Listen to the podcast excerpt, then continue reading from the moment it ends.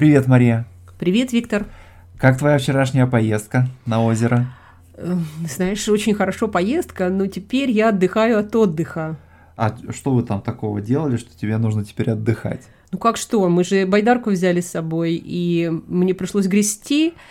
И, конечно, как ты понимаешь, после гребли это отдыхать а, надо. Вон в чем дело. Да, конечно, гребля это искусство на самом деле, и ну, я помню, что я имел возможность поупражняться в гребле еще в детском возрасте, и в частности на озере Байкал. Вот есть такое знаменитое озеро в Восточной Сибири, очень глубокое, вот, и, и чистое. И, и чистое, по крайней мере, в сравнении, может быть, с другими озерами. И там были рыбацкие лодки, вот, такие серьезные, тяжелые очень, да, с глубокой осадкой, потому что там же серьезное волнение, вот, но мне было всего лишь 10 лет, но я был так полон э, энтузиазма по поводу, значит, гребли, что я готов был грести, продвигать вперед эту тяжелую лодку, в которой было там трое или четверо взрослых. Ну, помимо, конечно, помимо в детстве меня. это очень интересно, да. знаешь, весло. Да, мотивация много, многое значит, но при этом, конечно, надо э, уметь и грести с умом, что называется, да, а, то есть, конечно, надо стараться грести так, чтобы не натирало руки, да, а надо экономить силы, надо правильные движения делать, наверное, надо не столько руками э, работать, сколько спиной. Да, да. посадка очень важна. Да. Ты знаешь, в этом смысле это очень отличается от байдарок, потому что эм, байдарки, весло ты держишь на весу, mm-hmm. вот если в лодке у тебя есть уключено, да, такое специальное место, куда, где крепится весло, и ты весло не держишь в руках, ты им управляешь скорее. Да, а да. вот в байдарке ты держишь весло, и оно двухлопастное, то да. есть две лопасти с двух сторон. Да ты используешь поочередно. Mm-hmm. И, конечно, труднее всего тому, кто сзади, потому что он подстраивается под ритм человека, который впереди. Mm-hmm. Но вот э, вчера я и э, была mm-hmm. и впереди гребла, и сзади, и это несколько дней, не только вчера. Ну да. И поэтому, конечно, мне пришлось поработать. Ну да, ну мне тоже приходилось несколько раз ходить на байдарках, и хотя э, вот весло в байдарке, оно, конечно, гораздо легче, чем весла вот в такой э, лодке, там рыбацкой тем более, да, но, как ты правильно заметила, тебе приходится это, это байдарочное весло постоянно держать на весу, на руках. Но у меня есть свой способ, знаешь, я предпочитаю так устраивать свое сидение, чтобы я была достаточно высоко, то есть обычно mm-hmm. это мешок э, с вещами, и, mm-hmm. допустим, этот мешок очень часто в нос байдарки, да, mm-hmm. засовывают, mm-hmm. но я предпочитаю часть вещей в этот непромокаемый мешок класть и сделать из него сиденье. Таким mm-hmm. образом, я сижу высоко. Ну, конечно, тут речь идет о том, что байдарка может перевернуться, если ты сильно высоко, mm-hmm. но все это регулируется. Если я чувствую, что там течение другое или какие-то волны есть, то, конечно, я спускаюсь пониже, это все регулируется. Ну, но да. если сидишь высоко, легче грести. Ну да. Мне кажется, что таким общим принципом, который, наверное, применим и к байдаркам, и к лодкам, в гребле является то, что не надо глубоко погружать весло в воду, да, слишком глубоко, потому что скорость от этого не увеличивается, а наоборот только замедляется, а при этом сил ты тратишь больше. Угу.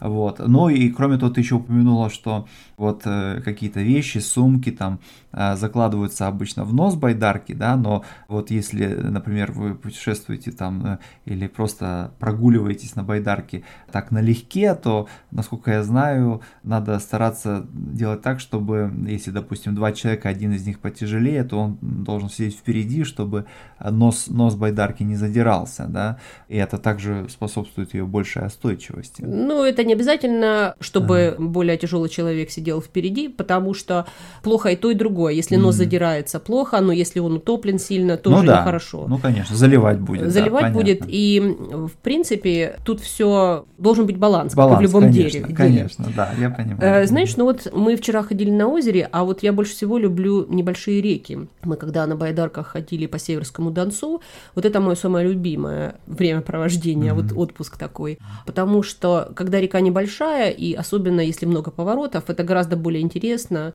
чем по большой водной глади грести, потому что меняется пейзаж, угу. э, грести не так тяжело, ну и вообще небольшие речки сами по себе интересны, там какими-то пляжами и так далее. А вот, пожалуй, такой самый самый трудный такой участок был, это на Ворскле, на реке Ворскла. Mm-hmm. Я помню, что был когда-то такой сезон, где не очень много было воды, то есть какое-то лето было не дождливое совершенно, и много было камышей. Мы попали в такую э, в такой промежуток, где сквозь камыши приходилось пробираться, ну, буквально вот за камыши мы брались руками и подтягивались. Mm-hmm. Весло некуда было опустить. О, ты мой. Но, а с другой стороны, вот на таких речках наверняка могут быть какие-то повальные деревья, чтобы преодолеть которые необходимо, может быть, даже вылезти из байдарки, да, чтобы ее как-то перетащить, например, да. А с другой стороны, через реки бывают мосты, да, и прохождение под мостом это тоже непростое дело, потому что опоры моста, они как бы затрудняют течение реки, там возникает какая-то турбулентность, да, какие-то какое-то волнение, и в этот момент, конечно, байдарка может перевернуться. Тут да, но это зависит от разных мостов и от разных таких опор, но бывают такие мосты действительно. Бывают мосты очень низко, или река очень сильно поднялась, Бывают иногда затопленные мосты, mm-hmm. и нужно просто понимать, и тот, кто впереди сидит, должен смотреть хорошо вот то, о чем ты сказал. Деревья, какие-то коряги торчат из воды, и они могут просто пропороть байдарку, которая mm-hmm. состоит, в общем, из брезента, натянутого mm-hmm. на каркас алюминиевый. Mm-hmm. Ну, хотя сейчас есть байдарки пластиковые и надувные. Ну да, да. И, по-моему, даже как бы есть э, что-то подобное вот полностью из металла или, или таких байдарок. Не, ну это очень тяжелое, тяжелое но да? вот именно именно алюминиевый каркас, mm-hmm. да, из трубок mm-hmm. и брезентовая шкура, ну, вот как а, говорят, да, ну, ну да. это как бы то, что создает обтекаемую форму. Ну, да. Из-за этого сама по себе байдарка, ну, легкая. Mm-hmm.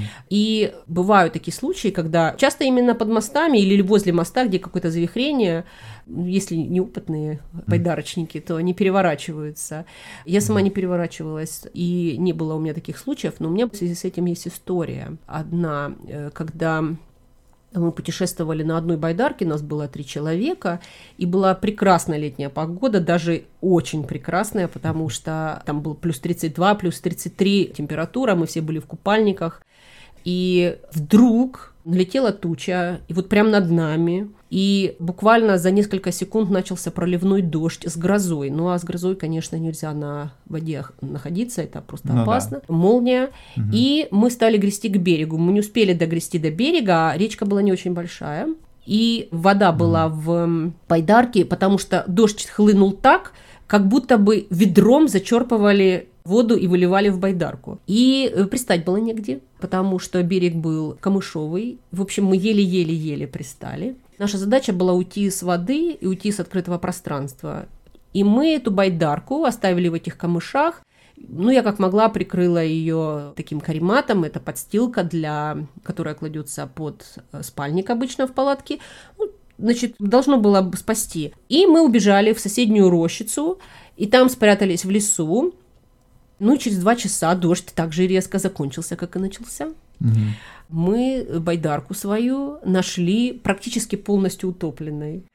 Это был, это был случай, который научил меня многому. Ну да, но это на самом деле ценный опыт. Вообще самое главное, что вы байдарку не утопили, сами не утонули, это уже хорошо. А такой опыт, безусловно, это то, что тебя э, на самом деле делает сильнее, в конце концов, да, поэтому... А главное, что есть что рассказать потом. Конечно, безусловно. Ну, до свидания. Пока.